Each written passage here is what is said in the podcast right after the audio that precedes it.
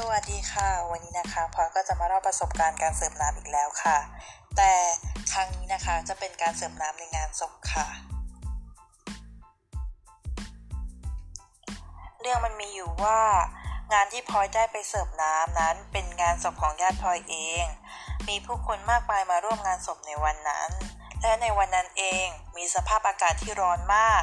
อยากจะบอกก่อนเลยว่าส่วนตัวแล้วเป็นคนที่ไม่ชอบ อากาศร้อน มันทำให้พอรู้สึกหงุดหงิดอยู่ตลอดเวลา ด้วยสภาพอากาศที่ร้อนทำให้แขกหลาย ๆ คน ที่มาร่วมงานหิวน้ำบ่อย มันจึงทำให้พลอยต้องเดินเสิร์ฟน้ำบ่อยขึ้น บางคนก็บอกขอน้ำที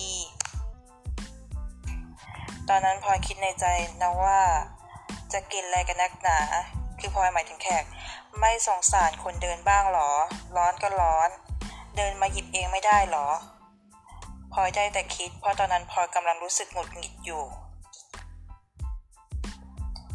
แต่พอได้กินอะไรเย็นๆเข้าไปทำให้พลอยหายหงุดหงิด แล้วพลอยก็เดินไปเสิร์ฟน้ำตามจุดต่างๆ ตอนที่ไปเสิร์ฟน้ำให้แขก มีแขกหลายคนชมเรา และขอบคุณเราทำให้ตอนนั้นเรารู้สึกดีใจ และหายเหนื่อย อยากจะบอกกับทุกคนว่า การพูดจาไพเราะก็จะทำให้คนที่ฟังเรารู้สึกเอ็นดูเรา ทุกครั้งที่พลอยได้เสิร์ฟน้ำพลอยจะพูดกับแขกเสมอว่า รับประทานน้ำไหมคะ รับกี่แก้วดีคะอันนี้คือหัวใจสำคัญของการเสิร์ฟน้ำของพลอย ในการทำงานทุกครั้งมักจะมีอุปสรรคเข้ามาเกี่ยวข้องเสมอ อย่างเหตุการณ์ที่พลอยเล่ามานี้ อุปสรรคก็คือ สภาพอากาศที่ร้อนมากพลอยเลือกที่จะแก้ปัญหาโดยการหาอะไรเย็นๆกินทำให้จิตใจของพลอยสงบและเย็นตามสิ่งที่พลอยกินไปด้วยทำให้งานของพลอยราบรื่นไปได้ด้วยดี ถึงแม้ว่าจะมีอุปสรรคในเรื่องของสภาพอากาศก็ตาม แต่พลอยก็อดทน และทำมันจนสำเร็จได้ด้วยดี พลอยได้เรียนรู้อะไรหลาย ๆ อย่างจากการเสิร์ฟน้ำในทุกๆ ครั้ง มันทำให้พลอยได้ฝึกการสังเกต คอยสังเกตคนว่าคนไหนมาใหม่ แล้วเขานั่งจุดไหน แล้วเราค่อยตามไปเสิร์ฟน้ำเขาที่จุดนั้นพลอยได้ฝึกการอดทน ทั้งอดทนกับสภาพอากาศ อดทนกับคน อดทนกับของที่ตัวเองถือไปเสิร์ฟ เพราะทุกครั้งที่ถือน้ำไป ถาดก็จะหนักอยู่แล้ว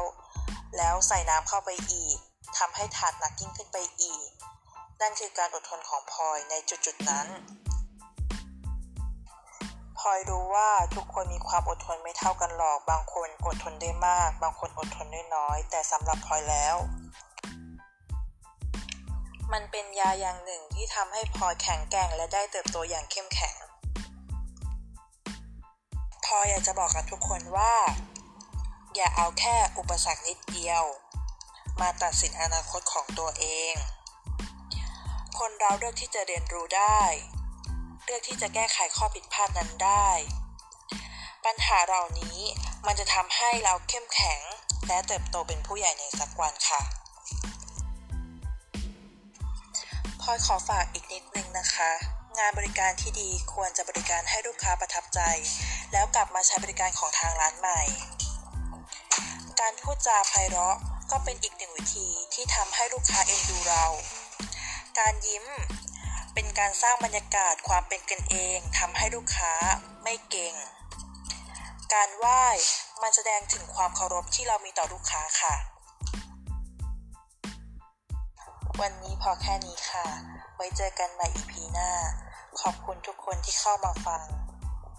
ไว้พบกันใหม่ค่ะ สวัสดีค่ะ